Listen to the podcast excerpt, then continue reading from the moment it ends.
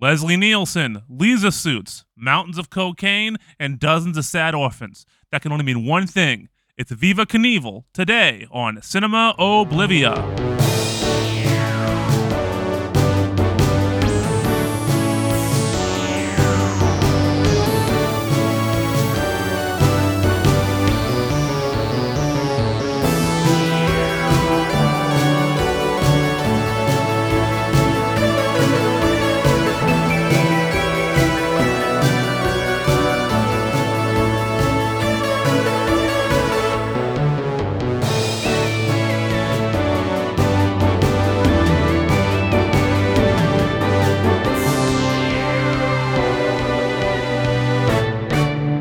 Hello and welcome to another episode of Cinema Oblivion, your podcast for discussions on movies that are out of fashion, out of style, out of date, forgotten, unremembered, or otherwise unknown, or whatever.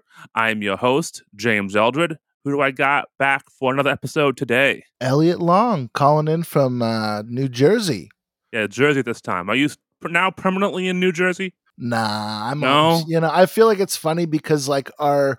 Our other show, uh, Alexander's Ragtime Band, like the episodes are so spread out. It's like every episode I'm in a different state the from where I'm calling from. And most but importantly, no. a different time zone. Yeah. Makes scheduling somewhat tricky. Yes, sometimes yeah. You're in Oregon. Yes, uh, Elliot is a compatriot of mine on Alexander's Ragtime Band, a podcast that we are on with host Jeremy Parrish. Although I did host one episode where we talk about everyone's favorite progressive rock music. Yeah, the most popular genre. Yes, because you know I have a I have a a, a movie podcast dedicated to films no one has heard of, and a movie and a music podcast dedicated to music that nobody likes in twenty twenty-one. And I wonder why I'm just not more popular. I just I, I know don't, it's so strange. Let's give you know I think let's just use this time here to kind of like give people a taste of the old uh, Alexander's Ragtime, um, the old A R B. What what have you been listening to lately in, in the progressive rock world? Uh, in the progressive rock world? We'll keep world. This to like two minutes, everyone, I promise. Don't worry. Uh, I don't, actually, honest to God, I, I haven't been listening to a lot of progressive rock lately. Oh, no. I've been getting really weird, man. I'm, I've been getting, getting? really weird. Like, I've been... I've been listening to, because like I'm working on an easy listening album. Don't ask me why; it's so stupid. But now, when you say easy listening, what is that? What is what is your definition of easy? Like, because if I hear easy listening, I think like Richard Marx. I think of like uh, Burt Bacharach or okay, like okay, uh, right. So vintage know, easy listening. Herb Alpert and okay. the Tijuana Brass and that kind of thing. Um, really like light jazz from the lounge, sixties. Yeah, lounge yeah, music. Exactly, yeah. lounge right. music. And I've dived deep into the genre of exotica. And actually, oh, this is kind of like, this is kind of, I feel like, you know, this is like a predecessor to progressive rock, where it's like this kind of strange, it's a bunch of like old white people trying to portray, uh, you know, Pacific Island countries in music. And it's really strange. Such uh, a yeah. weird thing. I would not be surprised if there were like progressive rock musicians who were session guys on Exotica albums from the sixties. You know, that would not totally like yeah. let, let someone dig up Rick Wakeman's like aliases and see what he did. Who knows? Yeah, but well, the other day I, I posted on Twitter about uh, a, a Moog a Moog album done mm-hmm. by uh, an Exotica artist. Oh, Dick Hyman? Yeah, and not that he was like super Exotica, but he was kind of in that genre and. So, like, I guess that's kind of, you know, anything with synthesizers can be somewhat prog related. And um, another one I listened to him from him from the early sixties, it was called like the Mo- Going to the Moon or something like yeah. that. And I, I know I messed that up, but it's from like nineteen sixty-three. And I could see how that was very much like a predecessor to progressive rock. Well, Dick Hyman, who, by the way, is still alive. So don't you? Yeah, that's ten. nuts. Yeah. Also, Dick Hyman is the best name. I know. I just like what's funny is I just put two and two together there as you said it. Yeah, it's it's it's good. But no, uh, Moog, the electric ele- the Electric Eclectics. That's one of the first albums I bought on vinyl when I was getting into vinyl. That album's fantastic, and if anybody out there does have an interest in electronic music, like, that album's amazing. I think Emma Lincoln Palmer kind of interpolated Minotaur. Okay, yeah, own, I can well, see yeah, that. In their own recordings. And, um, yeah, no, no, that album's fantastic. You should listen to, um, oh, God, you, got, you caught me off guard. I have so much of that shit. After, we'll, we'll talk later. Of, like, yeah, the early sure. Moog. Oh, oh, also his follow-up album, The Age of Electronicus. Okay, I'll have to check that out. And you should out. check out, if you can find Mort Garrison's albums, especially his, his album. I'm familiar with Plantasia. That's Plantasia's the one great. I know. And also you should try to find his, this, this one's not on C D, his uh, all-covers album of the music from Hair, which oh, has I think I've seen that. One of the greatest covers of all time. Um, everyone just type in Mort Garrison Hair. It's pretty good. But no...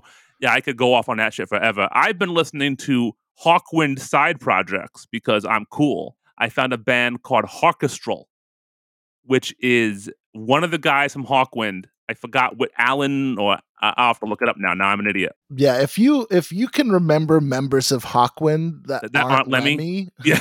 off the top of your head. Well, Nick, like, I can do. There's Nick a Turner. whole other underlying problem going. I on can do. Here. I can do. Here's the okay. Hawkwind is off the top of my head. Nick Turner. Um. Brock, because he's the main guy, uh, Lemmy, and uh, Ginger Baker is on one Hawkwind album, and um, Tim Blake. There you go. Because Tim Blake was in Hawkwind and in Gong. It's like, a, like an overlap for me. But no, I've been listening to yeah, Hawkestrel by Alan Davey. Alan Davey was a, was the bass player for Hawkwind in the eighties. If you like Hawkwind, both of you, I recommend Hawkestrel's album, Pioneers of Space. It's really good. And he has an album called Pre-Med, which is basically his other band, Pre-Med, repackaged as Hawkestrel. It's three C Ds, so it's a bit much. Jeez. It's like the it's like the Prince's emancipation of space rock. But how long are those C Ds if you edit out space sound effects? That's what like I want to know. Like one minute. I don't know. Um, they're all good. Like, I like them. It's good writing music because it has that Hawkwind groove and like, yeah, it's good stuff. But we we should probably cut off the prog talk now. Yeah, I'm sorry, everybody. It's okay you know. if you if anyone's interested more. Oh, that that album has that that that, that album has songs like um, Medication, Man Eggs from Mars, The God Particle, Einstein's Day Off. You know, just to give you an, the world has the world gone insane. The so names just check out for me. The crowning of the Acid King, you know, so there you go. But anyway, let's stop that. If you all want to hear more about progressive rock music, Alexander's Ragtime Band, just Google, you know, Alexander's Ragtime Band podcast. You'll find it. You can listen to us go on like this for all days. But instead of talking about music no one listens to, let's talk about a movie no one's seen. Or should see. Or should see. This one's my fault. Oh. Usually I uh, have the guests pick a movie, but... You know, I, as as people who follow me might know, I've been kind of behind schedule because of personal stuff, and I need to catch up. So I was like, hey, Elliot, I want to talk about this movie. So I apologize. I owe you two dollars for renting it. No, um, no. It's, it's funny because my girlfriend was like, should we just buy it? It's only six dollars. I'm like, something tells me I'm never going to watch this again. Yes, the and movie I'm that... glad. Yes, the movie that Elliot will never watch again is Viva Knievel, the nineteen seventy-seven... Bio, not really a biopic. This movie about Evel Knievel, starring Evel Knievel. This is like a court-mandated movie to make it seem like he wasn't a bad person. It had Evel to be. Knievel was an interesting person. I don't know. I mean, we'll talk about that. But yeah, like, so I'm sure, have you, before I th- thrust this movie upon you, have you ever heard of it? No. Surprise! No. I'm maybe. I mean, I remember. I know. Just like in casual viewing, I've watched a handful of Evel Knievel documentaries, including the twenty fifteen one, and I feel like they should have mentioned it there, and maybe they did, and I just don't I, remember. I, I highly doubt it. You know, because like as we'll talk, this movie just bombed, and it's it's funny. It's not even the first Evel Knievel like biopic, but it's the first one starring him. There's a one in the early seventies that I think is just called Evel Knievel. It's called George Hamilton as Evel Knievel, which is... Oh, my God. He hated that movie, apparently, that Evel Knievel did. I don't know. I don't know George Hamilton's feelings. I did not watch that because that's a little bit harder to find, and I think the only copies online are like look like tape dubs, and it's like I can only subject myself to so much Knievel. Yeah. This movie came out in nineteen seventy-seven. Evel Knievel was a big deal before we were born. But... Yes.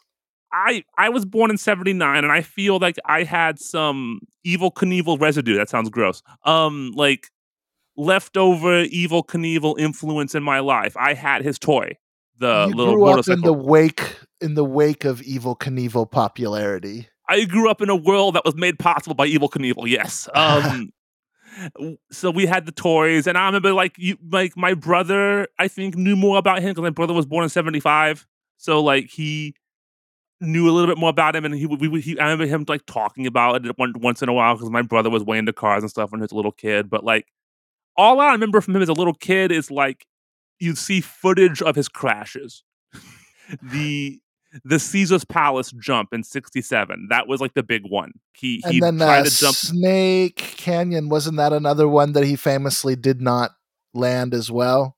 That's a yeah, but that was a weirder one because he was like in a rocket ship. Oh yeah, and he didn't really hurt himself that much in that one. Like the famous ones are the ones where he damn near died. Like he he he claims to have had over four hundred bone breaks in his life. So. I, I actually just in passing saw that that's really most likely not true. Yeah, I don't think it's true. I mean, over a hundred. I think that, so. His son, I guess, according to his son, it was probably more like forty to fifty. Well, that's still like fifty too many. No, that's a lot of bone breaks, and for a guy who is so anti-drug, I bet he really loved pain pills. He had to it, have. Yeah, and like that that. That messes you up because, like, you ever broken a bone? Oh, n- only a minor fracture. Oh, a couple. I guess another one undiagnosed from a doctor that happened at the beginning of COVID. But um, yeah, that's no straight up. I I I think I broke my arm and it just took like four months to heal. But um, yeah, no, but not like nothing crazy, not like compound, like nothing, just minor fractures. When I was, I might have said this on, I, I said this on the podcast, but when I was two years old, I had a spiral fracture to my femur from my knee to my hip. And, Jeez. Yeah, and I'm st- and I was two years old, and that messed me up for life. Like I walk funny, and I have to start physical therapy next week because my hips all messed up. So like, that's just one break. You know, that's yeah. bad. Yeah, and it's like stuck with you forever. Stuck with me forever. It has made me the the. off-centered person I am to this day because I, I walk funny. I walk off-center. But yeah, I can't imagine having more than that. Like he broke his collarbone a million times, I think.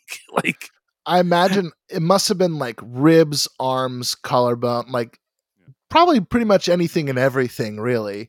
Yeah. And, you know, reading about him, I feel like his life, his real life, would make an awesome movie. Yeah, but he would never want people to know the reality of who he is. Not even on the bad stuff he did. Like, he, what, what, what do you think of the bad things he did? I mean, I don't know. I so now, like, I'll admit to not. I'm not like an Evel Knievel expert, but no, I get no. the vibe, man. I get some really, like, the stories they tell about him. It, you know, seem like kind of like it's like he's like seventies hero. Which actually usually means it's like all these funny stories about like, oh, did he steal money? Blah, blah, blah. He broke a guy's arm and shattered it with a baseball bat yeah. for slander. And like, it's like, it's like, yeah, these are funny stories. Ha ha ha. But it's like, no, I, I think he's just a, a fucking asshole to, if I can use bad language like that. Please, you, you, I'm trying to cut down because my mom listens to it, but you do what you want to do. It's fine. Oh, um, I'm sorry, can... James's mom.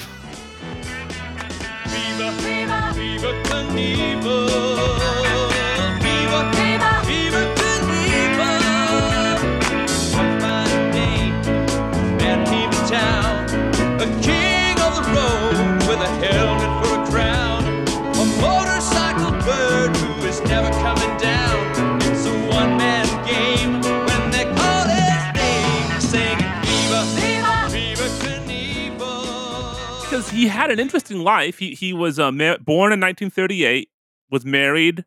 When he's making this movie where he plays a single man hitting on Lauren Hutton, which we'll get to, in real life he was married. Are you talking about the interview that he did uh, in the movie? In the movie? Oh, in the movie. Never mind. Well, I'll get to an- another one later. Oh, oh, oh no! But no, he had he was a family man. He was a high school dropout, born and raised in Butte, Montana, and. His like his, his very first job was in a was working in a mine, and he got fired because he made his earth mover do a wheelie. he it cut a power line that made a whole city have a blackout. So like Jeez. I feel like that's kind of early on now. He did all kinds of other shit. He worked in radios. He was a stunt ski jumper. He was in the army. He played hockey, amateur hockey. He was an insurance salesman and all this shit. And then he didn't. He got into jumps like in, in the late sixties, started out with smaller stuff. And then there was the Caesar's Palace stunt that really got him well known. That was on A B C's Wide World of Sports. And he owned that footage of him crashing that he could sell a million times. And that kind of helped give him the capital to really become the stunt guy in the seventies. And like, so I would say from like sixty-eight to seventy-five is like peak Knievel. He's everywhere. He's doing jumps um, like all over the world. He's crashing all the time and nearly killing himself. He had a, a famous failed jump at Wembley where mm-hmm. after it, he said he would retire because it was so bad. And they kind of, they show that footage in the movie um, when somebody else wipes out. Oh, I was just going to say, is that what that footage was? Was actual real Evel Knievel footage of him wiping out? There are two wipeouts in the movie. The second wipeout with a character who is not Evel Knievel. That is Evel, in real life, that is Evel Knievel wiping out of Wembley. Oh, but the, the, the character like Johnny Red or I can't yeah, remember yeah, what the, the hell his the, name the, was. The, Some... the knockoff guy, yes, who we'll get yeah. to. Because that guy, that person on his own has a whole other story. He, he did one more. He, after that, he did a jump at Kings Island in Ohio, where, where I've been. Nice place. That was his best jump. It was amazing. It held records forever. He was going to do another jump. He was going to jump over a tank of sharks. He was literally going to jump the shark. Uh, something went wrong. The idea with this jump was to do a smaller jump that was less risky, but looked dangerous because all the people were like, these sharks are not going to eat you. If you somehow fall in the tank, you're going to scare the shit out of them. It's fine. But yeah. there was a mistake during the practice. He injured a cameraman. He felt really bad about it. And he quit. His last stunt show was in nineteen eighty. He did one tour with his son in eighty-one, and that was it. But like I said, by the time Viva Knievel came out in seventy-seven, he was more or less retired. It's like, oh, really? How old do you think he is in this movie? Ah, uh, fifty-five?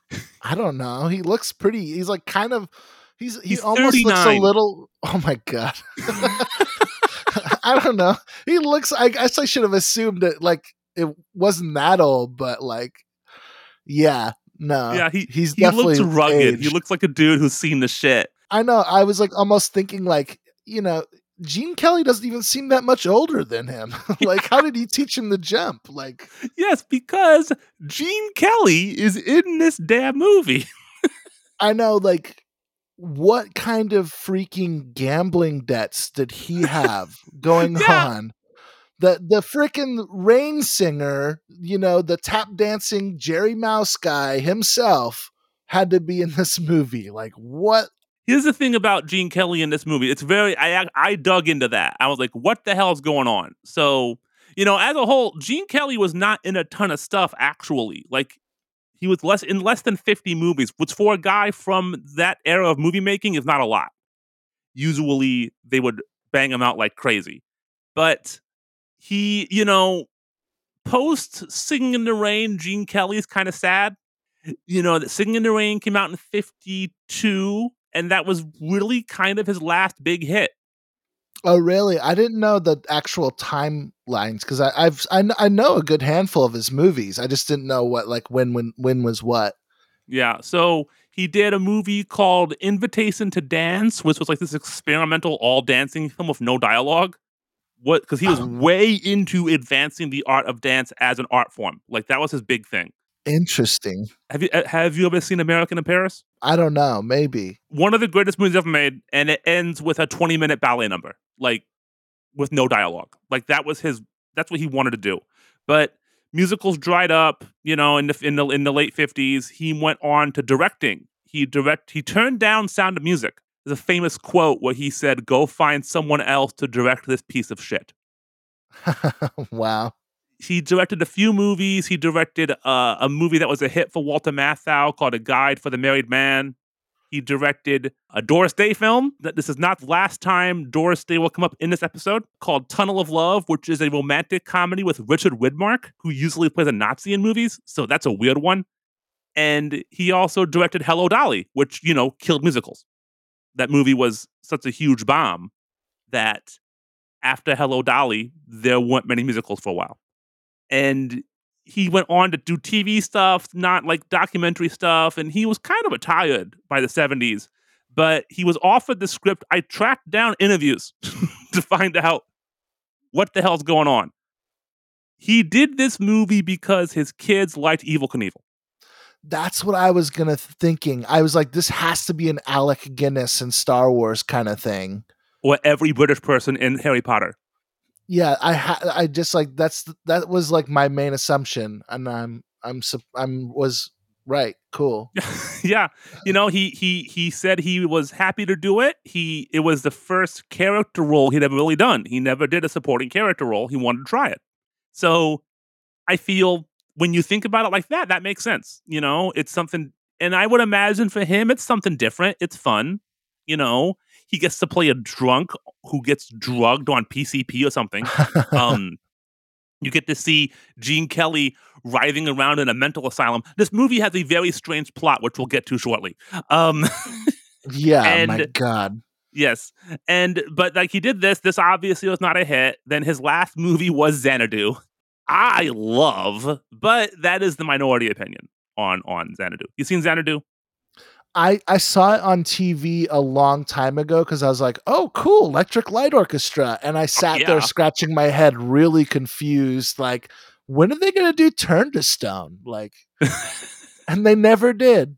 But they do that. That opens with I'm Alive. That's a great song. I'm Alive. Anyway, sorry. Um, I love that. I own Xanadu on Blu-ray. I'm I'm I'm that guy. But yeah, you know, it didn't work out for him. It, I, I kind of feel bad. Like, Gene Kelly, I feel like I wish he would have been able to transition more to dramas or comedy or something, you know, because he was such a talented actor. And also just so, I, I'm. it's a bummer he couldn't, like, do action movies back then or something, because, like, he was so physically fit. Like, even in, in this movie. I mean, he would have had to have been. I mean, yeah. With all the dancing, like, that's a workout. Yeah, he was... Uh, you know, almost, let me do math. He was, you know, in his late sixties in this movie. I think he was sixty-five. I looked it up. Like, yeah, I had to do the math sixty-six myself. And he doesn't look it. Like, I'm sure he had some work done, but also, like, he's just in perfect shape because he's a dancer, you know? Yeah. And, and one of the greatest dancers of all time. So he's kept himself fit, is what I'm saying, you know? So, but yeah, not as. Not his best role. I would say the best actor in this movie is uh, Leslie Nielsen. Yeah, I thought Airplane was his first comedy. Like, what? Nice burn. Yeah, I know. You know I'm sh- no, he was in actual comedies like before Airplane too.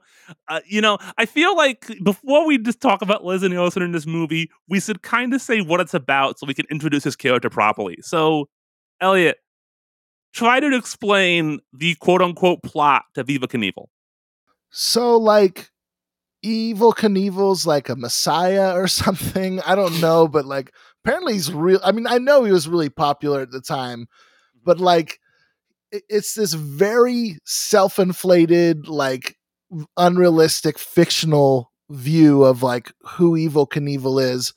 And apparently, like, Leslie Nielsen and some other guys are like trying to con him into smuggling drugs across the border. And at first I thought it was going to be like, because they made an exact replica of his touring, of his touring trailer. But then, uh, then they sew the drugs into somebody's body or something. Well, no, what they're going to, it's, it's a little hard to follow because we don't, I've seen it twice now. So I, I so Leslie Nielsen plays Stanley Millard, who is a businessman slash international cocaine dealer. Excuse me, as as was the style at the time. And his plan is to have Evel Knievel do a tour of Mexico and kill him.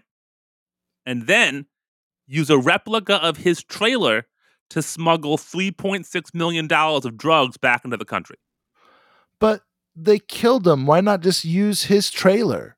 Because they had to build a replica of his trailer to hide the drugs in it. And also because it's not a very good movie. Yeah, I like one of the things I sat there like as I w- as all of this went on, I'm like, all of this for one shipment of cocaine across the border? Really?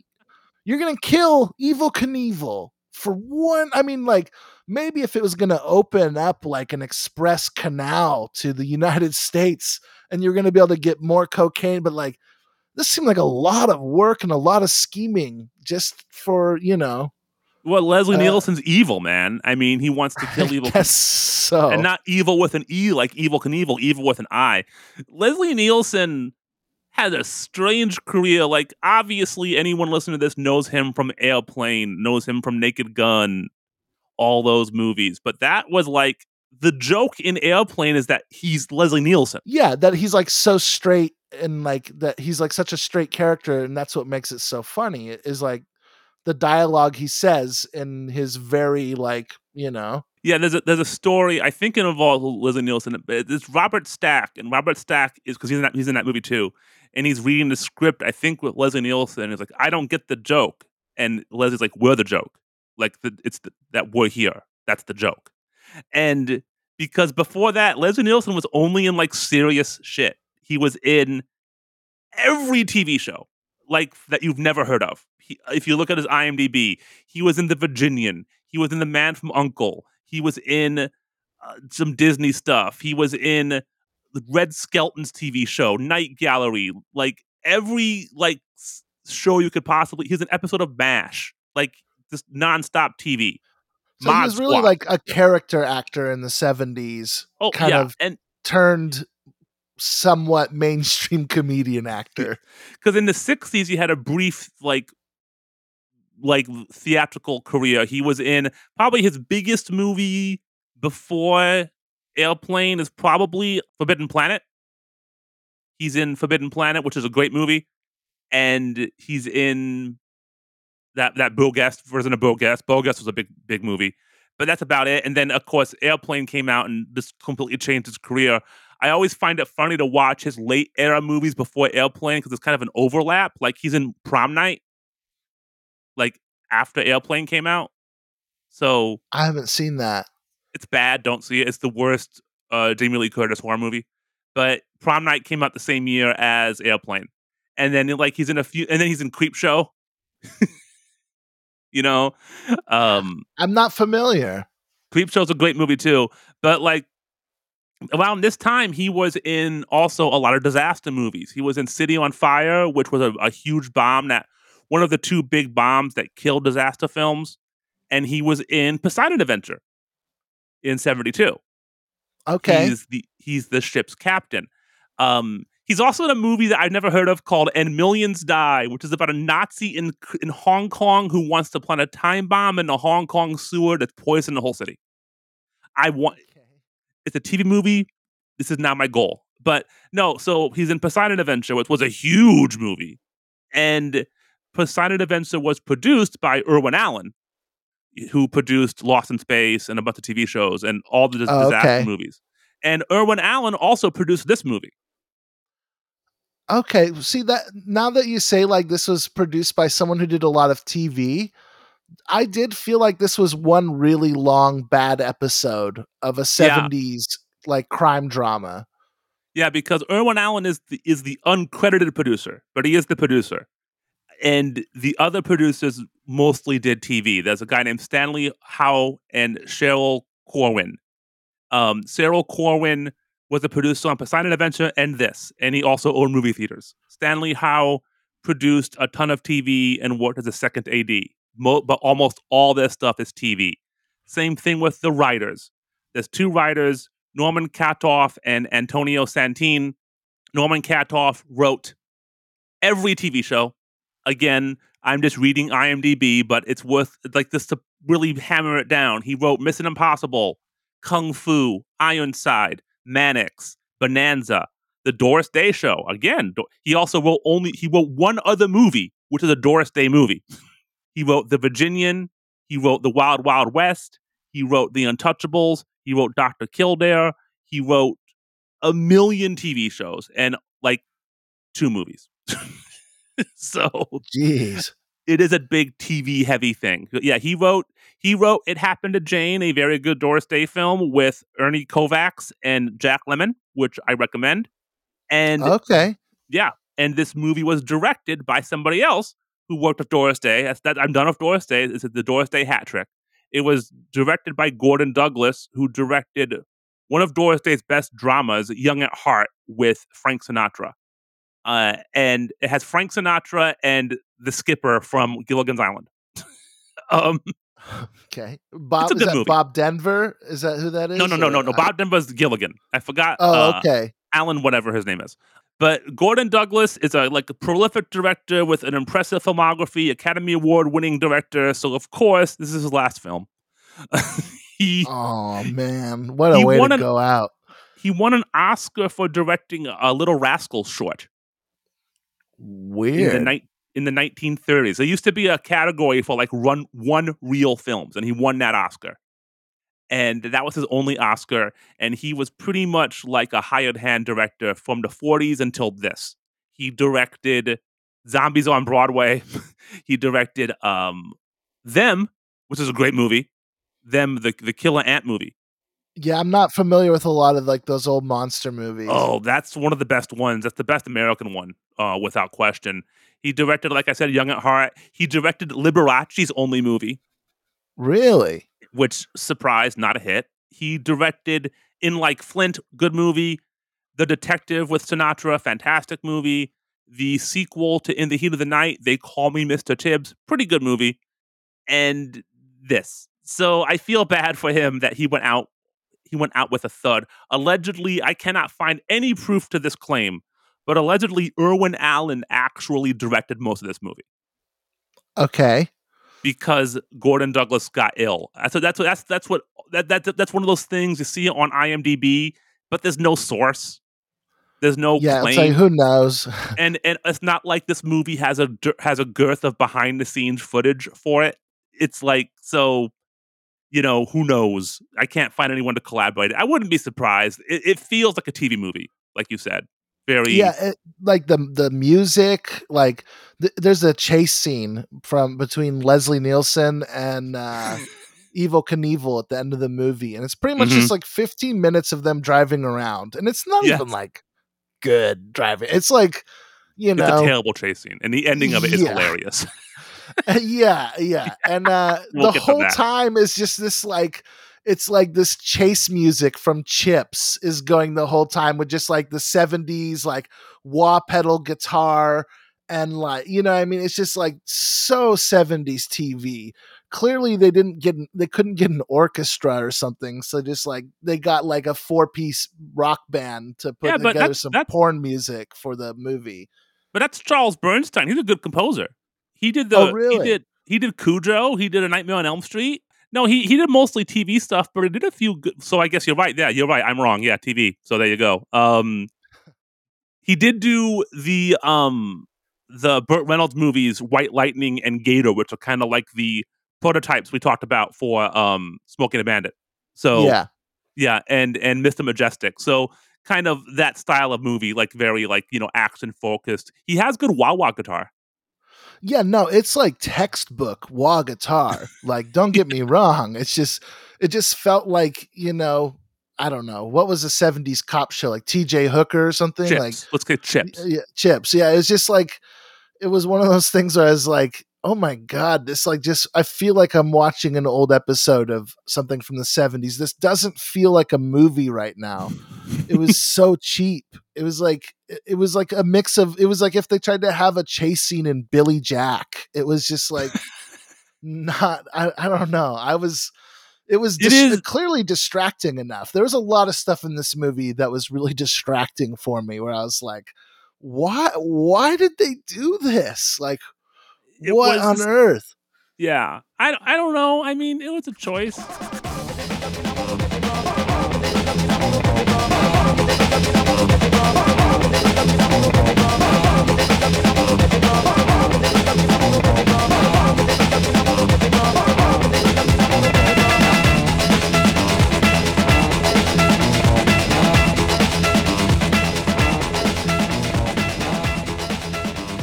What What did you think of Jesse? Jesse is the bad guy motorcyclist. So I you do you know anything about that actor?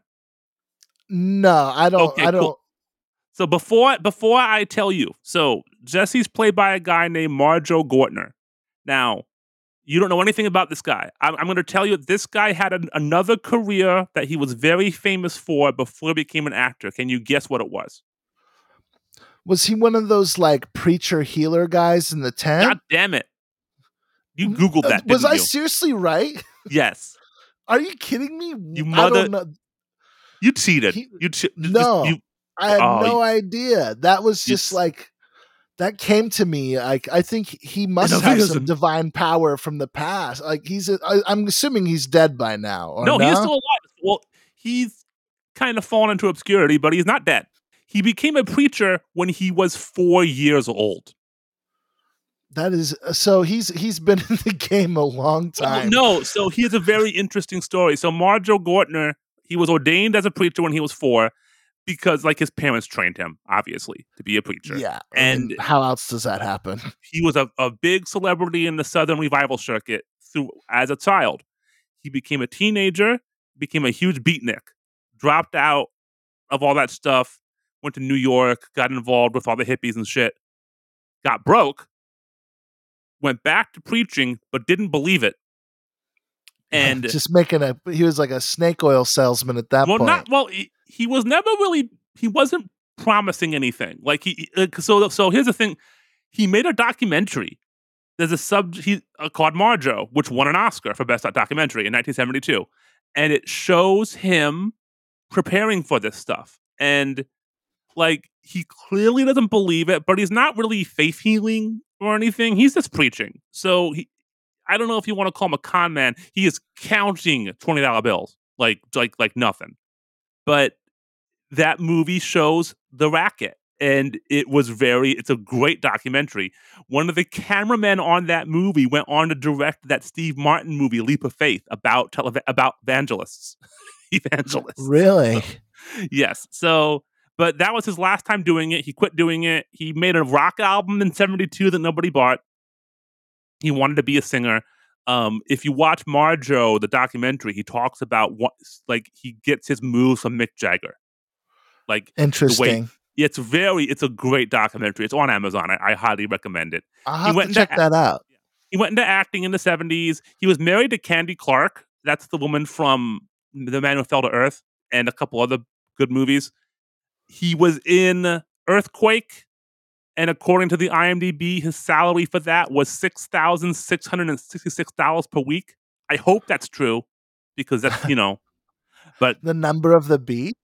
Yes, six, six, six. It was one with one more six, even more evil. And then he's in Bobby Joe and the Outlaw, which looks like a movie we should watch, just based on the kind of seventies garbage we talk about. He was in a couple of the forgotten movies. He was in Star Crash, which was on the re like the rebooted Mystery Science Theater. That's it was okay, on that. I haven't seen. I don't think I've seen the rebooted. I've I've only kind of okay. seen a, a little bit of it. It is Mike Nelson-less, so that's good. Um, because you fuck that dude. And he was in Hellhole. Hellhole is a great woman in woman in an insane asylum movie. With Mary Warrenoff, who was in Eating Raoul and Terrorvision and was an Andy Warhol actress. But he did a lot of T V. He was in the A te- guest spots on the A-Team, Airwolf, T J Hooker, Falcon's Crest. But he hasn't acted since the nineties. He's done. Like he, yeah. he gave it up. And like, who knows though? Like that might have been enough. Like he's maybe he's just yeah. retired and chilling. You know. You know, I I've seen him in three movies now because uh, I saw Hellhole. I don't I don't remember him in Hellhole. I I don't think he's bad in this. The script is terrible, but that's not his fault. He plays a good bad guy. Yeah, no, I actually his character wasn't like it wasn't horrible. It was well executed. He does he plays coked out really good. Yeah. Can we talk about the motorcycle that he has in the movie? Like, oh man, yeah, it has the what wings. What was it called? The the uh, Stratocycle. Stratocycle, yes. Because Evel Knievel had, st- had had like that, another one like that. Yeah, Stratocycle with wings. What? It was like this costs this you could buy thirty stock motorcycles for the price of this. It's like what you put a fiberglass body kit on it. Yeah, that costs thirty yeah. micro motorcycles. That was made of yeah. titanium and, and diamonds. That's why. It, who knows? Yeah. Oh, okay. Um, yeah.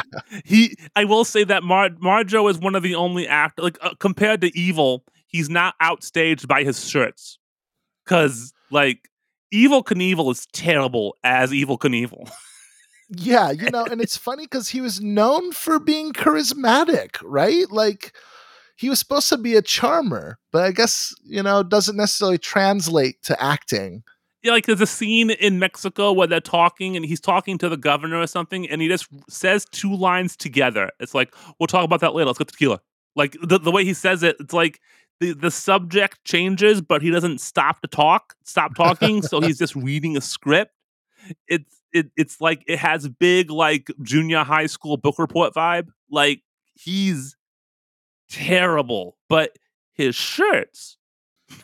Yeah, I know. I even at one point, so every single outfit he has has like a twelve inch collar or lapel on it.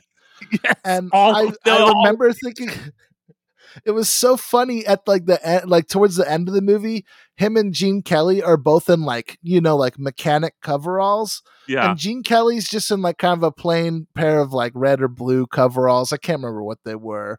But then Evel Knievel's in like a pair of orange coveralls with stripes going up the side, and then in like a, a twelve inch collar.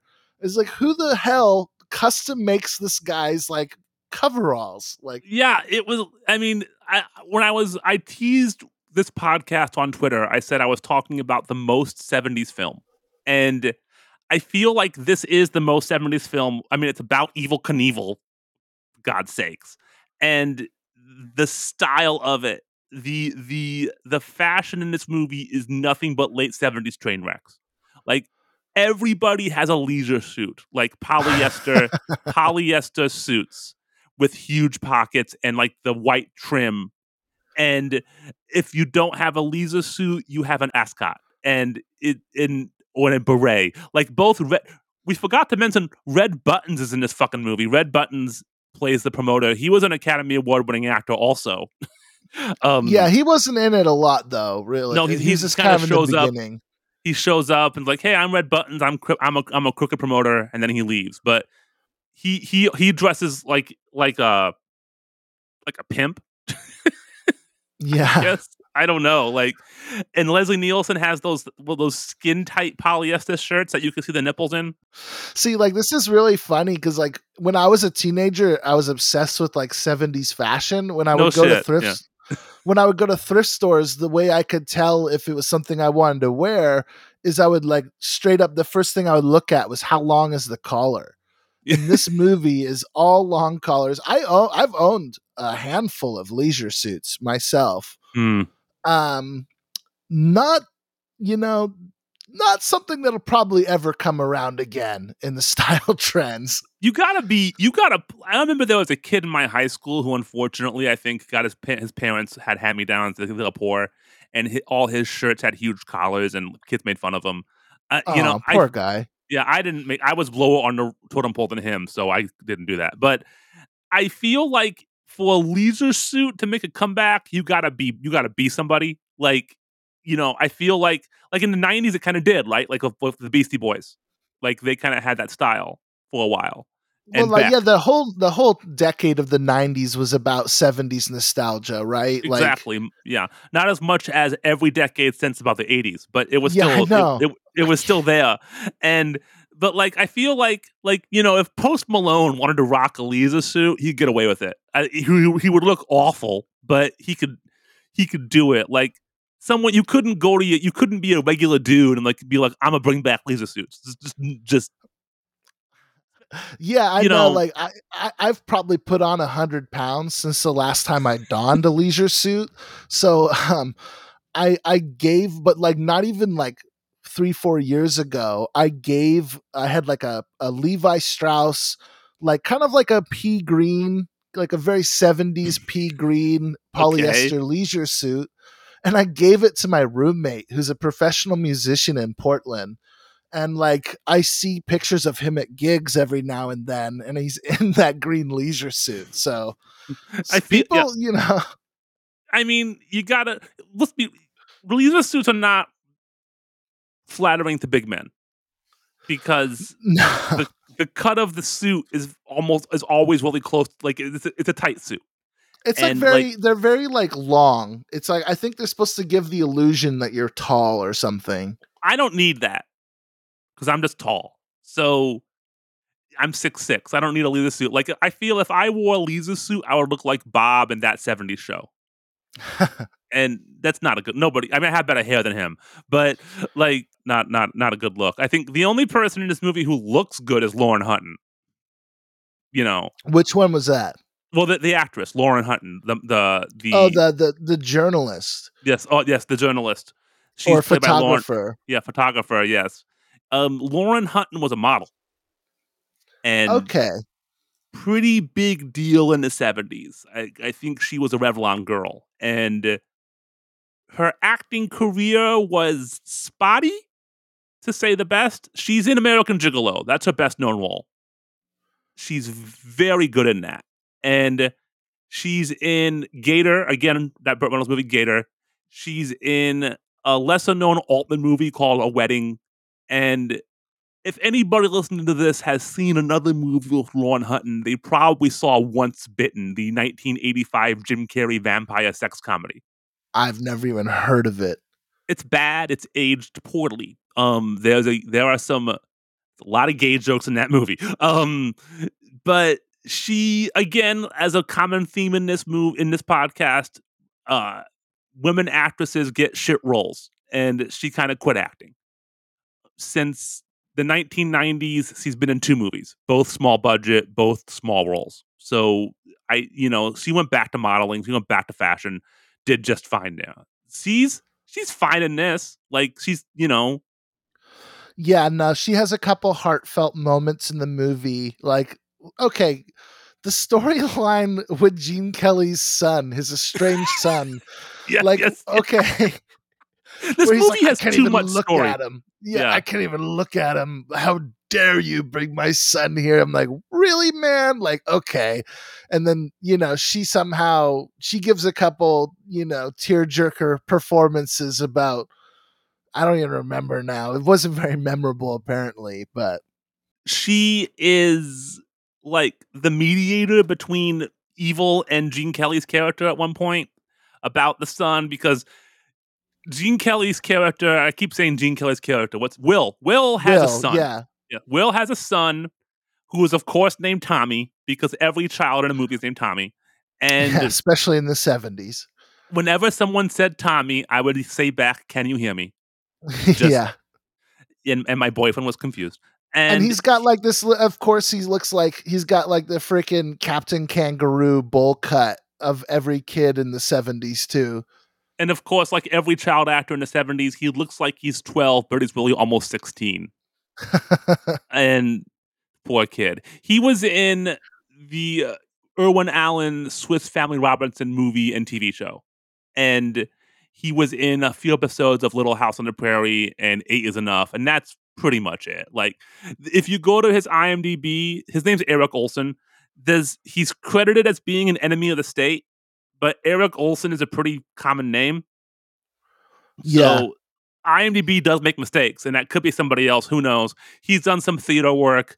I don't know what else he's done. Like, again, I, I didn't spend too much time researching the child actor in Viva Knievel. I don't want to get put on a list. Um, but, like, he's terrible. It's not his fault, though. He's a, he's a yeah, child actor who's given know, a terrible he's script. He's a kid. He's a kid. Yeah.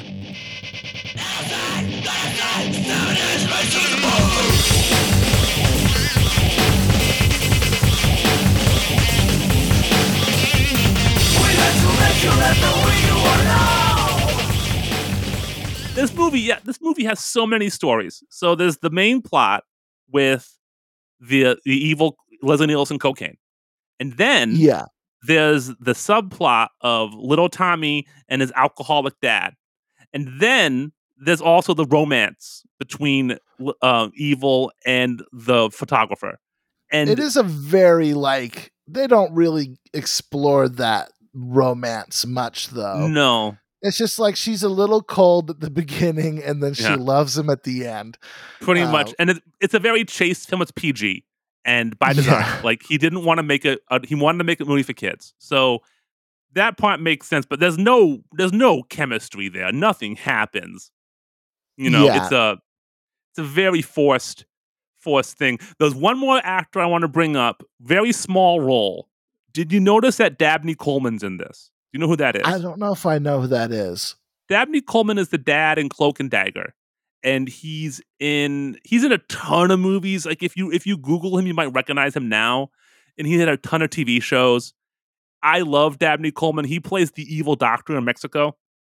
Okay. And uh, he shows up for like five minutes here. He's also in Towering Inferno for like five minutes. So I imagine that's why. But I do love seeing Dabney Coleman in, in anything, because his if you do ever see Dabney Coleman in something and it's not Cloak and Dagger, he's either a prick or a killer and the, or just a bad guy. And so the second I saw Dabney Coleman here, I'm like, oh no, he's an evil doctor. Yeah. That, and, that was a dead giveaway, huh? Yeah.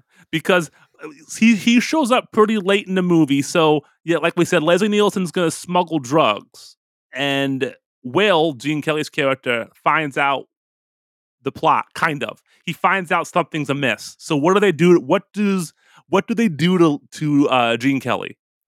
They okay, so they like I don't even know if they give him drugs. They yeah. just they, they do just they put do. him in an insane asylum, and and or I don't even know if it's an asylum. It was like. Some kind sanatorium. of facility. They say sanatorium. It, yeah, it was weirdly some kind of sanatorium run by Americans in Mexico. Yeah. I don't know what, why, or what, or how. And then, yes, so they put him in there, and like, and this kind of brings me to my next question for you, okay. as the yeah. expert on this movie. How many oh, different no. roles? How many different like roles does Evel Knievel play in this movie? Because not only is he a stuntman, he's a philanthropist, he's like Santa Claus to children, he's all these things. And it, like when he was breaking out Will from jail, jail, he picks the lock, like he sneaks past the guards. So he's like also James Bond. I don't what he's, what's going on. He's so he, Jesus Bond on a motorcycle. Yeah, like when did why would Evel Knievel know how to pick a lock? You Why know? would yeah? There's there's a lot going on. There's a lot of plot holes here also, and but I love if you watch this movie for anything, watch it to see Gene Kelly acting like he's hopped up on seventies goofballs when he's in the mental asylum, because he's you know he's trying his best, man, but like it makes no sense, and he's just in this padded room screaming, and you're like, you were in Singing in the Rain. I know. I kept saying that out loud during this movie. I think at one point my girlfriend was like, are you talking to someone? I'm like, no, just the T V. I'm like yelling back at it. You're sending negative vibes to me across the continent. Uh, you sent You're me an a- Academy Award winning actor. I believe he was. Anyways, I'm no, assuming he must have been. At least an honorary one. He won a, an honorary Oscar in fifty-two, which is weird. But yeah, so he's an Oscar winner. Red Buttons is an Oscar winner. And the director is an Oscar winner. So you have three Oscars but behind this movie. And But if there's no script, like, what can you do, yeah. you know? I and, get the vibe that, like, Evel Knievel, like, he he wrote the cue cards or something himself. And that's why, like, there's run-on sentences and no like no punctuation or, you know. It's funny funny you bring that up, because according to Evel, he wrote the movie. Okay. uh, now, he is not the credited writer. He's not even credited with like a scenario. But I read an interview with him, and he's like, oh, it's a good picture. I know it is because I wrote it. And then the reporter's like, well, you're not the credited writer. These guys are. And uh, he's like, that's bullshit. I wrote it. They just pop. They just polished what I wrote, and like he has a Warner Brothers P R guy with him, and like the reporter's like, the P R guy looks kind of unhappy right now. He's like, well, it's about me. This is my life story, right? Yes, so yes. yeah, and I wrote it. He he uh, said he came up with the idea for the movie after one of his employees, quote, got dependent on L S D. Okay. So, so like, I know he, I could, I would believe it though. I would believe it because there's so many things in this. It's like, okay, like with Red Button's character in the beginning of the movie, clearly Evel Knievel's insecure about like He's like, oh, I'm so I should be so much more rich, but I have all these dishonest people stealing from me, and well, I well, hate clearly drugs. He hates promoters. Clearly, he hates promoters. Yeah, like I mean, after this movie came out, he he beat up a promoter with a baseball bat. So yeah, I mean, yeah. So he, he hates promoters. Yeah, I don't know. He Evel Knievel was very anti-drug, like. Famously. And so he gives a speech in the movie. You know, I see a lot of young people here in the stands today. So before I make the jump, there's something that I'd like to say to you that's been bothering me for a long time. I go to Indianapolis every year to see the Indy five hundred. I go there with friends to drive and race. Every year when they go there to qualify, they usually have to go as fast as they possibly can to get a front row position. They put nitro in their cars sometimes instead of the fuel it's intended to be in the cars, so that their cars will go faster. And they do, for five or ten laps. And then they blow all the hell. And you people, you kids, if you put nitro in your bodies, in the form of narcotics, so that you can do better, or so that maybe you think you can do better, you will for about five or ten years. And then you'll blow all the hell. You're a wonderful crowd. I'm glad that you all made it. And I'm going to do my best to make it. Right across this jump. Thank you. He would give that speech at shows. And, you know, I get it. Like, his audience was kids. Yeah, it was winners don't do drugs kind winners of thing. Winners don't do drugs. Yeah. And, you know, he wasn't like, you know, the the discourse about drug use has changed, over obviously, since the late seventies. But, hey, you know what? Don't do cocaine. Like, I'm a, I'm a stand by that nineteen seventy-seven viewpoint. Cocaine's bad for you. Don't do it. And I, I bet, I bet Knievel did cocaine. He's really anti-drug. So if, I know, but, but he also I really likes drinking. He really liked drinking. So it, he, regardless, I'm sure had a like a standing prescription with every hospital for pain medication. He must have. Hey, well, like Scott Weiland used to say, man, he, if it's a prescription, it's not legal. It's not not drug abuse. Yeah. Um, uh, even at like the end of his life, he had a permanent morphine pump. Put into, I mean, like he, Evel, Evel did must, yeah, he yeah. must have been in a lot of pain. I just That's, like, yeah, I feel. Bad I know he when... probably drank a lot too. You know, yeah. I know he was a fan of of of Kentucky bourbon, um, but hey, we got that I, common. I don't know. I don't buy it. I don't buy it at all. I guarantee, like. I know as I was kind of like I was looking at some YouTube interviews and stories about him and like. You know, uh, Johnny Knoxville, the guy from the Dukes of Hazzard movie and Jackass, of course, he he he produced a documentary about Evel Knievel, and he was telling stories about him. And apparently, there was like one, and I'm I'm not going to try to t- retell the story, but like he he got in a really bad crash, and like mm-hmm. he whispered, like he waved one of his friends to come in, and he's like, "Hey, can I talk to you?" And you think he's going to say something profound, and he asks him to clear the girl out of his out of his trailer. So, like, I don't think he was a good guy. Uh, I, I, I think he he he was a flawed person. Uh, yeah. I don't want to talk mean, too ill of him. I mean, who knows? No, like, I, I don't want like, to say he was don't, a piece of shit. I don't know, but, like, I, I don't know. Like, so also in preparation for this, I watched an interview of him doing a promotion run for this movie. Oh, man. And I w- oh, I got to watch that later. I will link it to you. Um, I I actually could not make it more than like three minutes of listening to him talk. Oh before no! I was like so uncomfortable that I had to turn it off. Do you think I'm not got... kidding? Why? Why? Why? Why was it uncomfortable? So like, apparently there was like a cooking segment before he came on or something. Okay. And he comes on and they're like, "How you doing?" He's like, "Good." He's like, "I'd like to take you out for." It was a female. Uh, of course, co-host. of course, of course. He's like, "I'd like to take you out for dinner, get you sloshed up, and have a good time." And it's like, okay.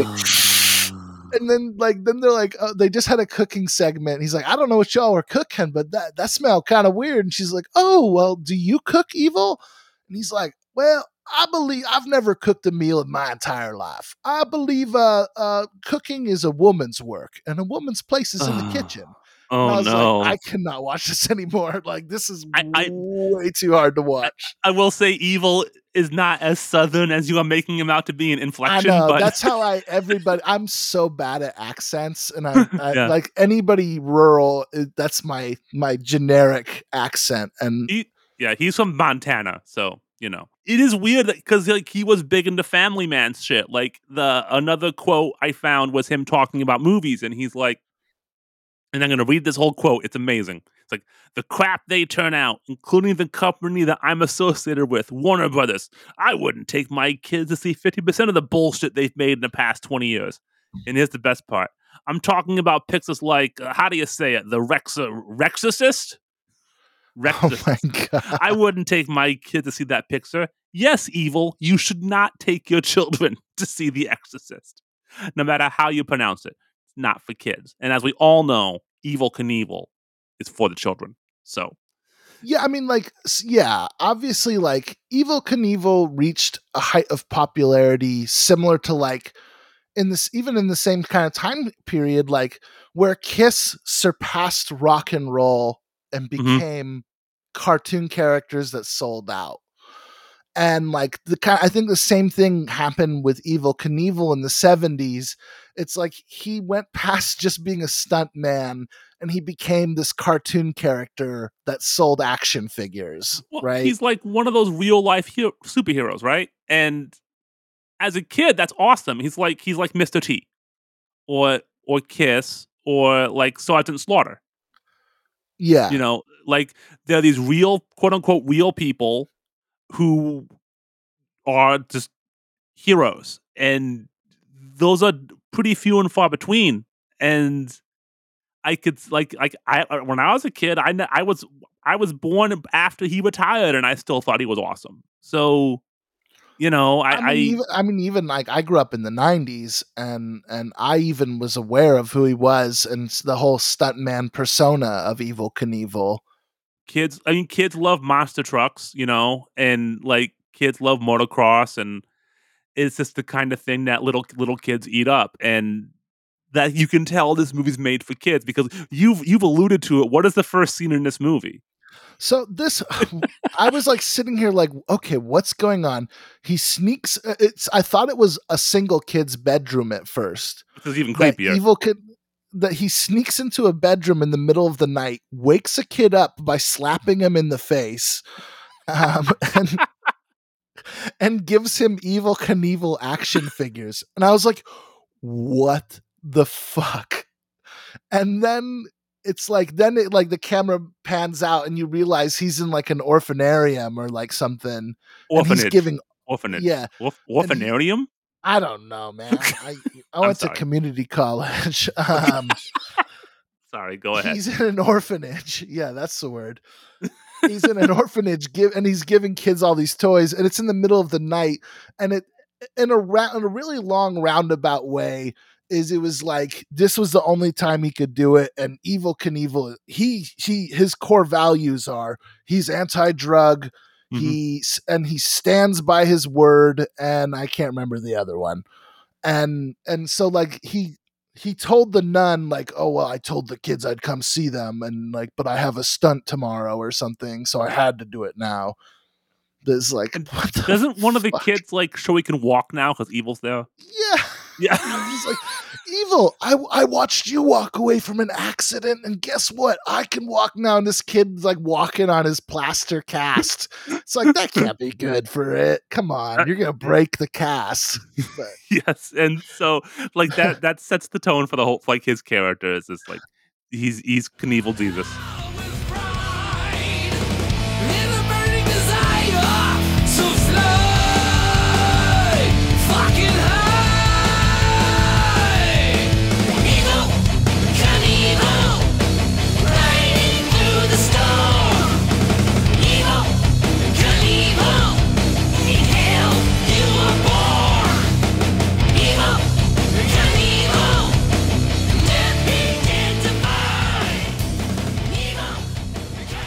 Just like not being super aware of Evel Knievel stunts and things, this movie gave me the impression that he missed most of his jumps.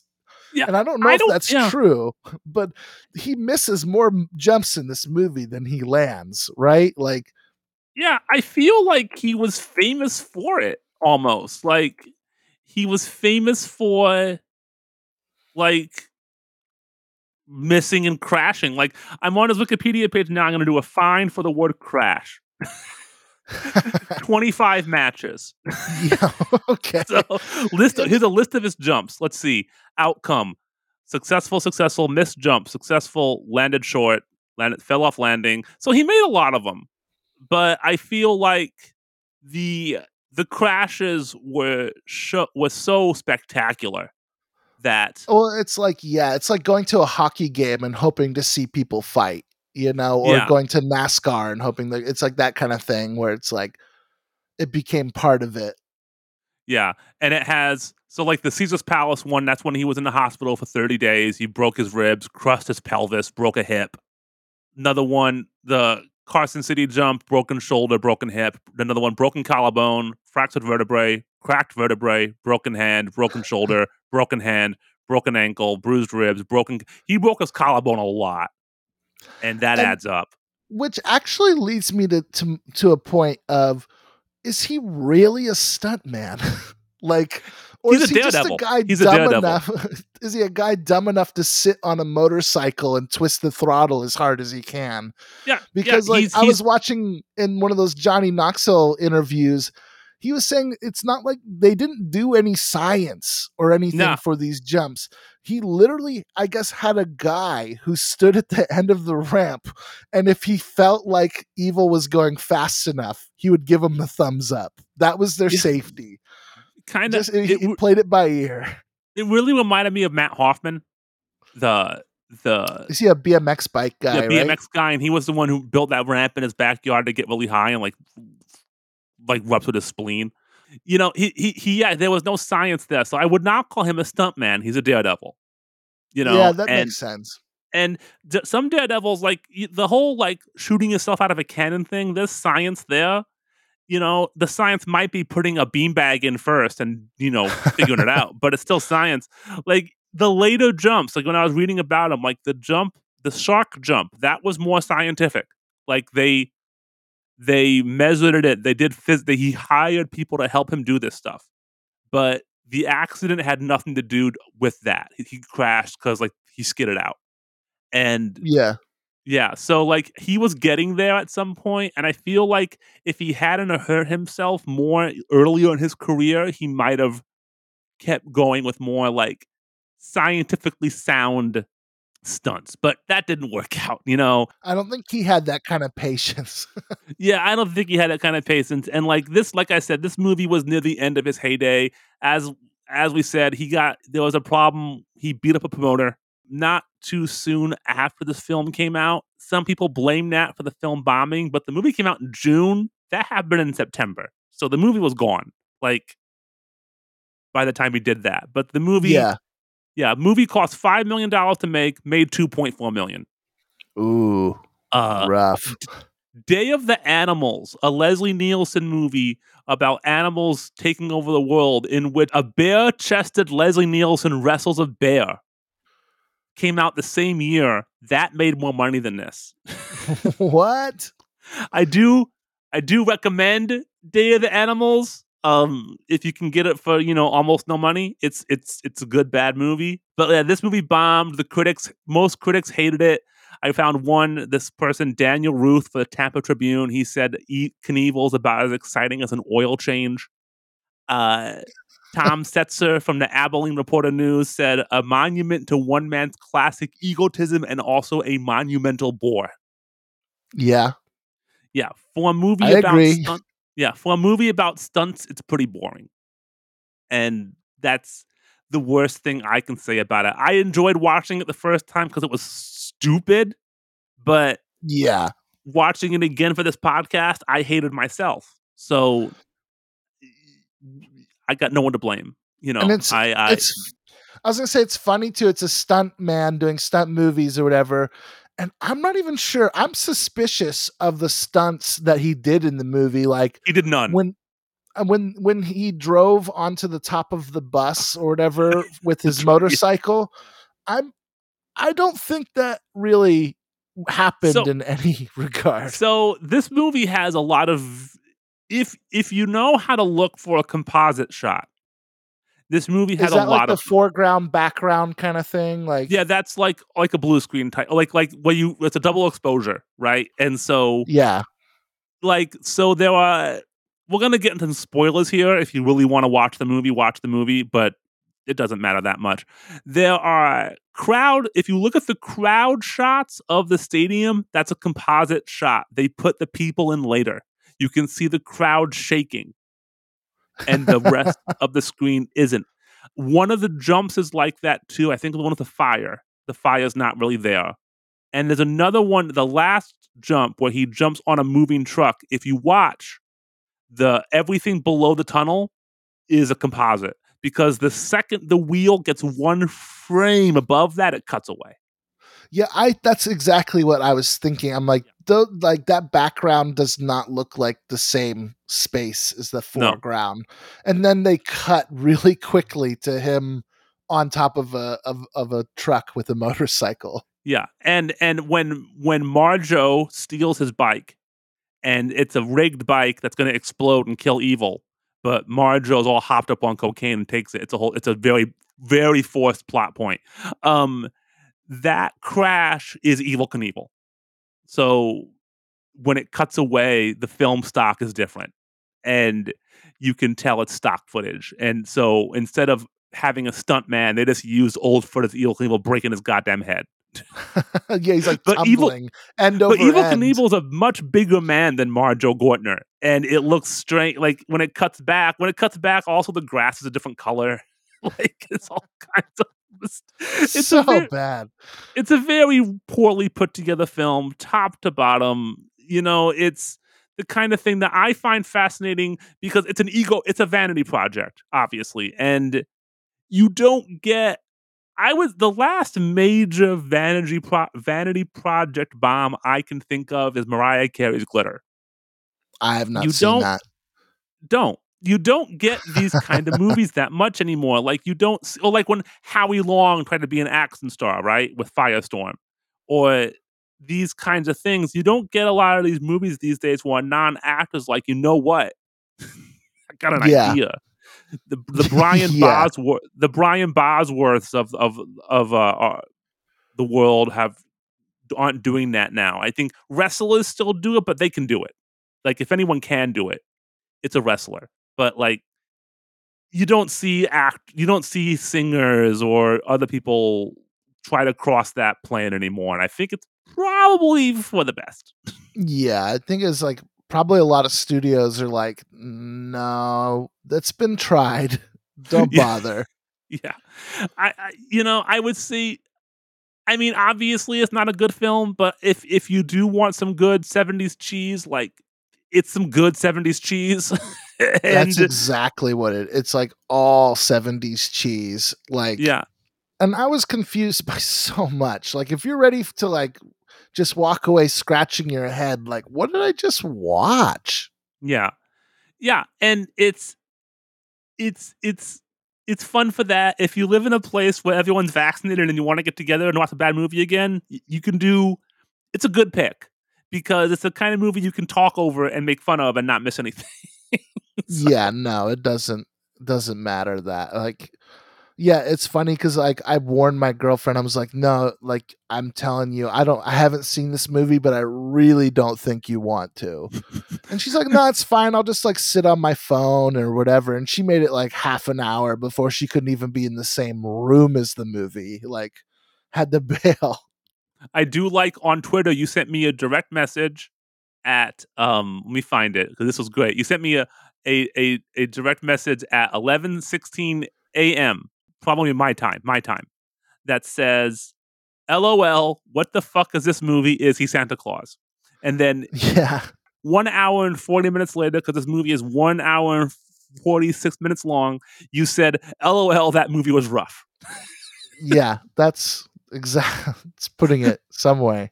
And I, I yeah, feel no. like that, that, that, that, that, that little uh, exchange kind of uh, sums it up the best. But I think we can, I don't have anything else to say about Viva Knievel. Like I said, if you want to see a good, bad movie, you can, you can do better, but you can't, you can do worse, but it's a good one to watch with friends. It's stupid. And it is definitely the kind of movie they don't make anymore, and a, a kind of a good time capsule of the seventies, the type of seventies stuff your parents want to forget.